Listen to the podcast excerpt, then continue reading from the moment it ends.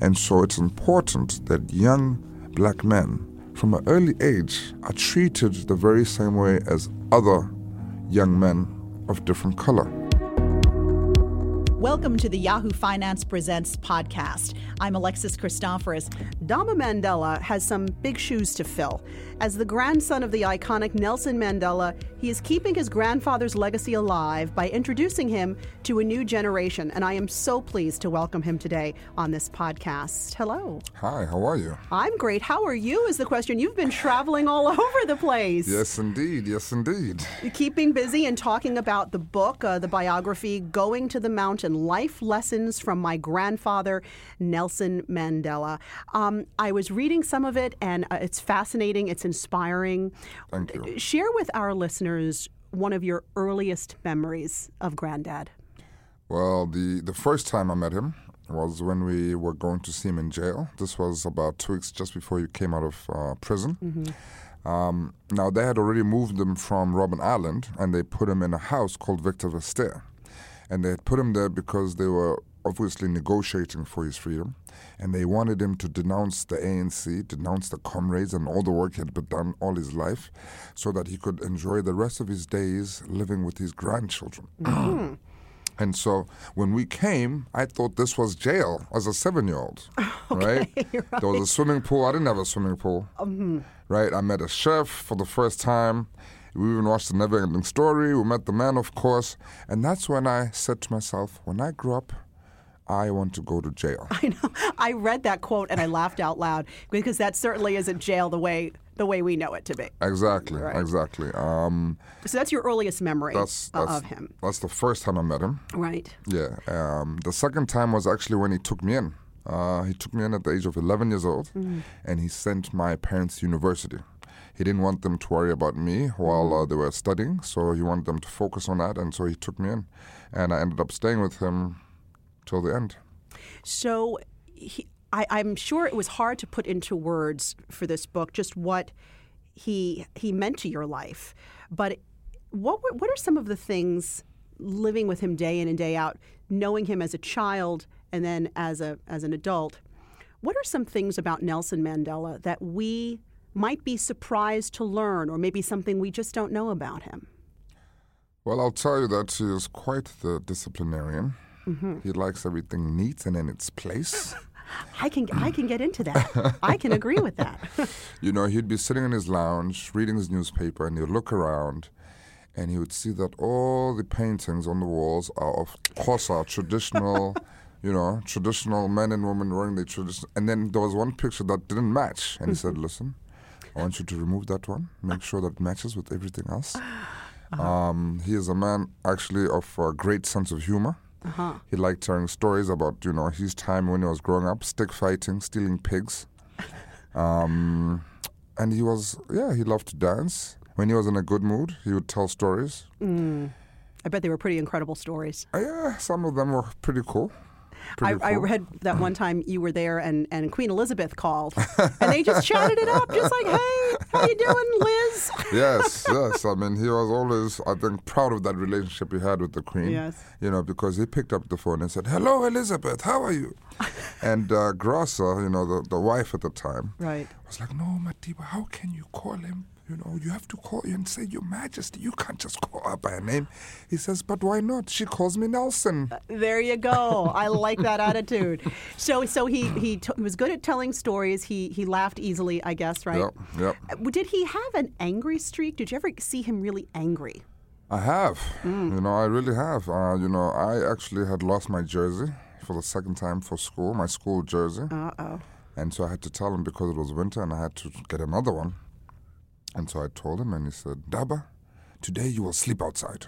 Oh, that's pretty harsh. And so I went outside, and um, as it was getting dark, he sent Mama Oli, the cook, to bring me a blanket. Oh goodness. I was like, damn, damn, I'm He's sleeping outside real. today. Sheesh. And then maybe 20 minutes after that, he came outside. uh huh. And you know, he'd call me, but you'd know he's angry and serious when he calls you by the finger. You know, one finger, uh-huh. the right index Motioning finger. toward you, Like, okay. Come here, little boy. Uh huh. How old were you when this happened? I was probably around 13. Okay, all right. Not too little, but okay. Um, Not too little. And um, called me in and said, if you ever lose another jersey again, you will definitely sleep outside. but he didn't let you do it. He didn't let you Go do it. inside, eat yourself, and go straight to bed. I bet you never lost another jersey. I never did. I never did. I never did. Okay, so uh, work accomplished there. Um, you you say you were with him to the end. You lost your parents. Yes. How, how old were you when they passed? Uh, my mother, I was 19, Mm. and my father, 21. What did that do not only to you but to your grandfather? You know, I think that touched my grandfather very much because that was the second son he was now losing during his lifetime. As you know, it's very unnatural for a parent to bury a child. It's supposed to be the other way around. That's right. So it was a very hard time, and you could see it in his face, in his demeanor, that uh, he was very disappointed. Um, I think not only in his son, but himself as well. Uh, How so? How so? For not being more involved. Um, I mean, obviously, he was looking after his kids. I would think that's being pretty involved. I mean, he You was know, he was uh, integral in raising you, and he was Yeah. incarcerated for for a large amount of time of during your dad's life. but he was not involved in his son's life. Mm. He may have been involved in his grandkid's life, mm-hmm. but the relationship between the two of them was not the best relationship, and I saw some of the ugly sides of that. Mm. you What, well, you're a dad now. Yes, You have how many? two. Two. How old are they? My son is eight, and my daughter's five. So, how seeing that dynamic, losing your dad when you were a young adult, seeing the relationship he had with your grandfather, and not just any grandfather, right, but Nelson Mandela, Yep. and having have having Mandela be a father figure for you for really much of your life, how has that shaped the kind of dad you are? You know, for me, um, what I realized actually uh, is that our parents and their parents never really spent much time with their kids. Um, it was always work. They had to sacrifice themselves to go fight against apartheid. Mm-hmm. You know what I mean? So the time they spent just at home with their kids, playing, conversating, a story to bed, those kind of things, mm. we never experienced that. Mm-hmm. The simple things that we simple should all be able to experience. We never experienced that. Like the fact that I'm able to read a book to my son when he goes to bed, mm. I never experienced that not once wow. in my whole life. So I am just very grateful that we have this opportunity that our parents didn't have because they had a far bigger battle to fight Right. called apartheid.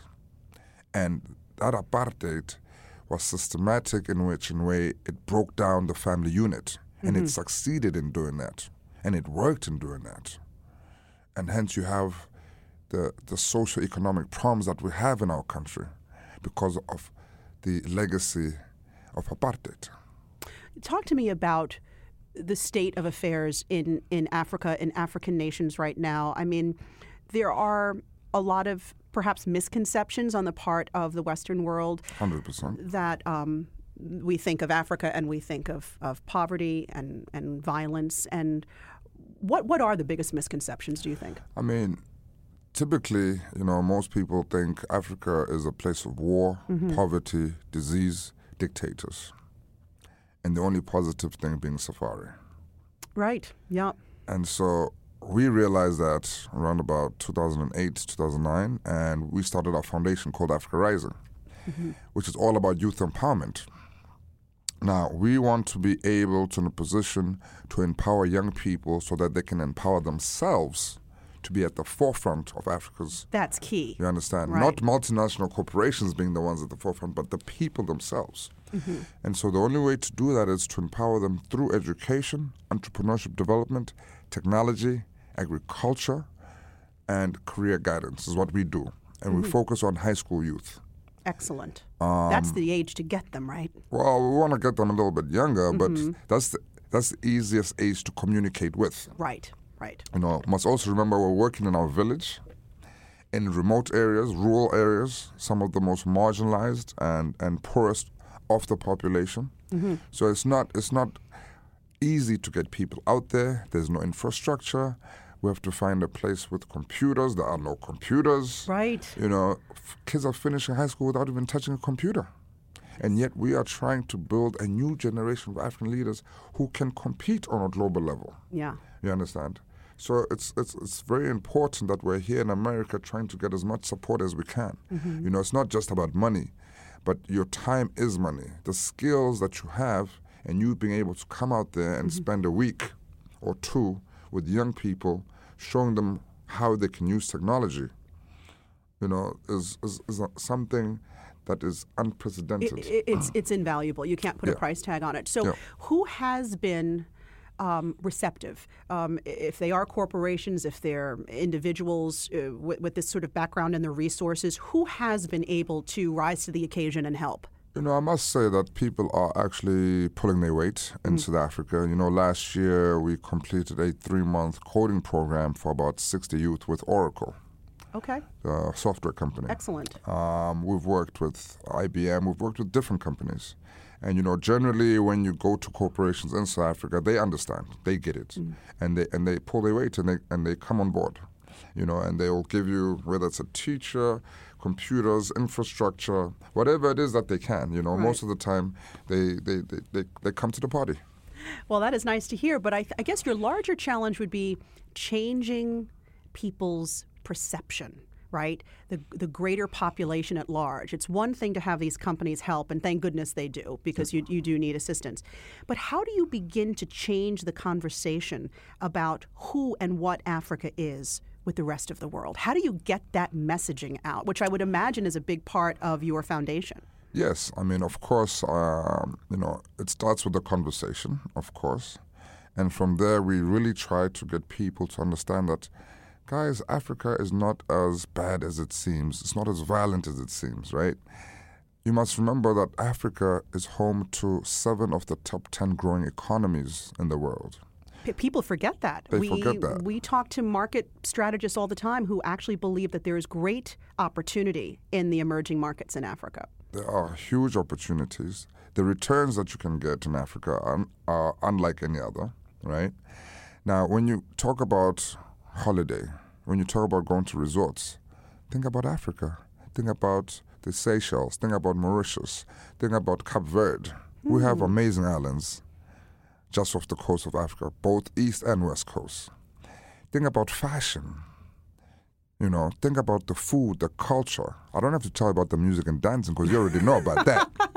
I have an inkling, yeah, yeah. But you're right. I mean, there's just, it's so rich in so many ways. And I don't think that the tourism industry is doing a good enough job letting people know what opportunities are there. And I think that's both from African side as well. You know, we're not doing a lot to safeguard people's um, fears. To say, guys, you are safe in Johannesburg. You are safe in Cape Town. You know, of course, you need to be vigilant. You need to be aware. Just uh, like what's in New York happening. City. Just like in New York City. Right. If you walk down the wrong street at night, you know, in Harlem, in Brooklyn, you name it. you- or South LA, you or lots could- of places. You could get hurt. Right. You could get hurt. Right. So uh, I don't think we're doing enough to really get out there and engage with the international community to tell about the successful stories Mm-hmm. that is that is happening on the ground, you know, back at home. You're one of those successful stories because besides being a mentor and an activist and an author, you're also an entrepreneur. Tell us about what you're doing in, in, right now. Well, right now, you know, I've been, you know, working with the family brand uh, for the past couple of years. You know, we've created. I work with my aunt. Uh, she has the House of Mandela, a company which do wine and jewelry. And I was instrumental in creating a Hublot Mandela watch uh, about three years ago. Um, so now I've decided that Ndaba needs to do his own thing. I like it. I need it. to stand on my own now, Right, right? right. Um, so what I want to do, and what I've realized in this global market, is that Africans are consumers, and we're not producing anything, right?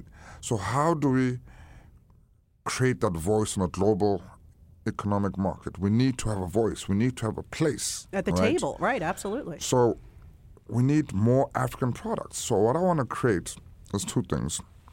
I want to partner with global brands mm-hmm. and give them African flair. And number two, I want to ultimately create good quality African products for the global econ- global community.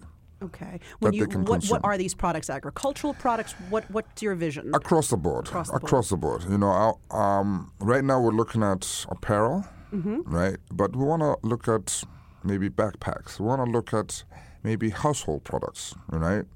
Coasters, pillows, whatever the case may be, right? Th- The problem is that we Africans, because when we become successful, what are you going to do? You're going to go buy a BMW from Germany. Hmm. You're going to buy a, a suit from Italy. You're going to drink whiskey from Ireland, right? Yep. I don't hear Africa where there. Where are the Africans? Right. So we want to make sure that Africans is also at that table. We need to get a share Yes. of that global economy. And how do you propose to do that? Because I'm sure I don't have to tell you, you need seed money to do that. And where is that coming from, Ndaba? Well, you know, to be honest with you, it has to come from the continent of Africa. Mm-hmm. I want it to be done by Africans for Africa, Mm-hmm. right? And even though the money may not necessarily come from South Africa, but it's going to come from an African. Right. you know, because there's hundreds and thousands of us living in America or in Europe Yeah. um, who are running corporations who are successful. Um, and, you know, in my personal experience, unfortunately, I've received more support from my brothers and sisters outside of home, outside of South Africa. Why do you think that is? I mean, I think it's always the case, no matter where, where you look at it. You know, people at home, I think, uh, they take you for granted. They are used to you, so they see you, and I think they also have the wrong impression sometimes to say that, ah, Mandela, you know, you you spoiled. You come from a rich background. You're privileged. You have everything you need. You don't need our help. But that's not that's not the case. I think that's an excellent point, and I commend you for actually making that point because I think there are a lot of people, and perhaps more so in South Africa, who feel that, oh, come on, who's he to complain or ask for anything? How much of a roadblock has that been? I mean, because some people might think it's a it's a great help that Nelson Mandela's grandson goes to IBM and says, "Hey, look, I have this foundation. Can you help me?" Yeah. He's a shoe in. How much has it helped you? How much has it hindered you in your life? Do you think? I think it's it's been a great help as far as our foundation is concerned, and, and you know giving back to our community. But when it comes to business, it has been a little bit uh, quite of a bit of an hindrance. You know, people. Um, I have tried to work with our government. I have tried to work with individuals, and it just never comes together uh, for one reason or another. Yeah. Um, but when I travel and I meet complete strangers from faraway places, they are so ready to, to get it on. Yeah, yeah, it's and- funny. and it's so weird. Yeah. You know what I mean? But I think that's what a lot of people experience. I don't think it's particular to Mandela. I think you're right. I think most people in my kind of position or similar, Mm-hmm. you know, experience similar things. I want to um, turn the conversation for a moment to to violence that we talked about. You know, there's there's this conception that perception that there's a lot of violence in, in Africa. Look, there's a lot of violence in pockets of the United States, and something we see more and more is violence within African American communities, what we call black on black crime. And we saw recently the murder of rapper Nipsey Hussle, um, really brought to the forefront a long time tragedy that we see unfolding in African American communities a- across the country. And, you know, if he weren't a famous rapper, Daba, we probably would not know about Nipsey Hussle. That's true. So, but you know, the more and more I talk to people about this, they don't deny that there's black on black crime, but they say it's a, it's a cultural issue that there are so many black men and and uh, young men and boys who see their manhood as sort of their last stronghold. Mm. That's how they see it within the mm. family dynamic, the community. How do you even begin to break that down and and to get a hold on this this crime where you're seeing black men killing other black men?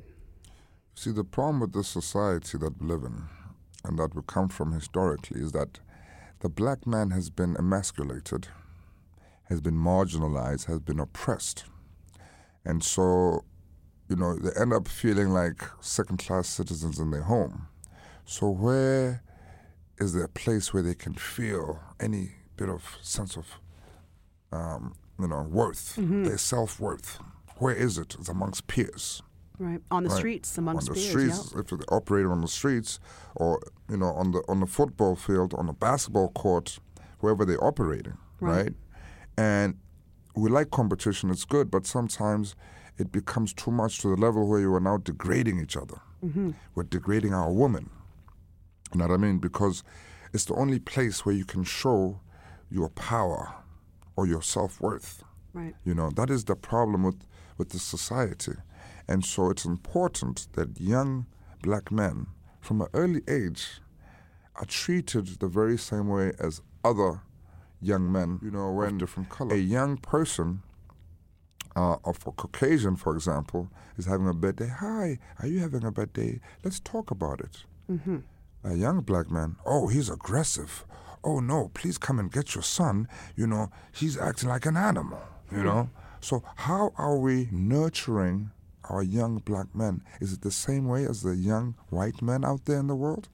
You know, we need to look at how we are treating our people and each other on those kind of levels, on the fundamental level. And it starts when they're young, from five, six years old. Right. And also for a lot of those youngsters, they don't have a father figure. They don't have a father figure because most of them are incarcerated. Right. You know, we have an unprecedented amount of black males in jail, right? For simple, stupid things like weed. I mean, really? Are we really still putting people in jail for weed? I don't know what I the mean, rules are like in is- Africa, but we're still working on legalizing it in a large part of the country here. This is, this is, this is ridiculous. I mean, this is, you know, a system of, uh, of, of racism that exists, uh, that has been institutionalized, right, for so many years.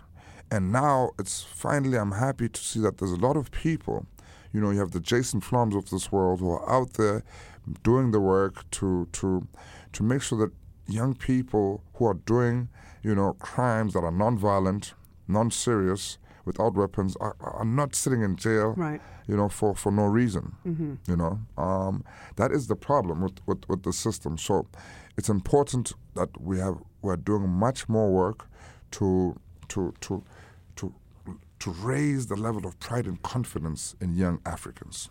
Who do you think is sort of getting the job done, getting the messaging right when it comes to the African community, the African American community? Who out there on the on the stage of either social media or wherever is getting it right? I think Colin Kaepernick is getting it right. I think LeBron James is getting it right. Um, I think there's a lot of people. I mean, if we talk about um, Reverend Al Sharpton, who's out there, uh, if we talk about um, the gentleman on Blackish, I forget his name now, um, the actor. Yes, I'm forgetting it too, but that's okay. I know I know he Yes, people you- know you know I'm gonna I'm have to look it up while we're chatting, but yes. Um, So they're getting it why, why are they getting it right? What is it that they're doing? Why are they getting it right? Because they're actually out there talking about those hard issues. Mm-hmm. You understand? Uh, some of our, our brothers and sisters out there are not saying anything. You know, you need to say something. You ne- you cannot just hide because you are scared of the corporation might, you know, uh, not renew your contract. Mm, You know, if mm-hmm. you if you speak up, you know, you're worried that you might not get your contract released. That's the problem, you know, is that we have been so tied down that if you do anything, don't you dare even think about saying anything. Otherwise, my friend, you'll find yourself unemployed. Right, you'll be cut off. You Cut off, know? whether it's Hollywood, sports, or whatever it may be. By the way, Anthony Anderson. Anthony Anderson. There you go. You know? Um, uh, I'm sure your grandfather is looking down and, and watching the work that you're doing. What do you think he might say about how you're living your life? I don't think he'll be happy that I go out on the weekends and I get to groove so much in the New York City. However, I try to focus during the week and do my work. So I think he will be he'll be happy, but he'll, he'll say, Daba, you need to tighten up a little bit, my boy. I need to tighten it up. You need to pull up your socks just a little bit more, you know. Uh, but in general, I think he'll be happy. And and then finally, um, your children didn't have a chance to get to know their granddad, right? My What- son met him, okay. and he still remembers him. he does. He does. That's wonderful. What does. is his memory of him? Well, he just remembers uh, watching TV with Grandpa, um, sitting on his lap. Um, yeah, I mean, That's awesome. I mean, how old was he? Five years old? Yeah, you know what I mean? no, they can remember back yeah. then. So what what is it that you tell them now that you will tell them about their grandfather? Well, of course, I'll tell them that their grandfather Um, because you know the thing is, they see their grandfather on the money. They see their grandfather everywhere. It's not every day that a kid sees their grandfather on, on their country's money. You're right.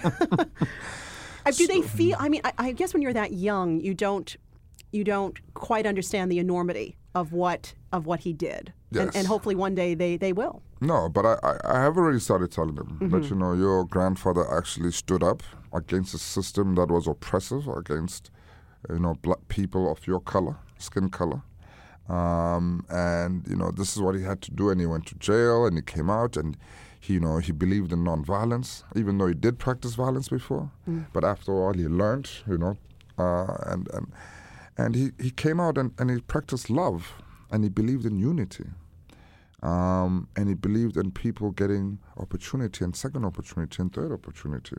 You know, as long as they want to change their lives and they see the mistakes that they've made and they acknowledge the wrong that they've done and they want to rectify things, that you will always have an opportunity to make things better.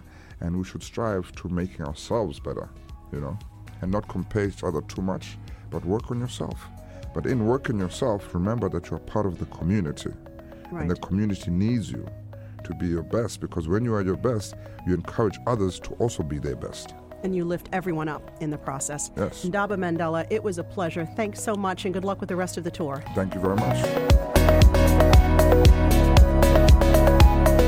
Thanks for listening to the Yahoo Finance Presents podcast. I'm Alexis Christoforous. Be sure to rate, review, and share this podcast, and remember to subscribe so you never miss an episode.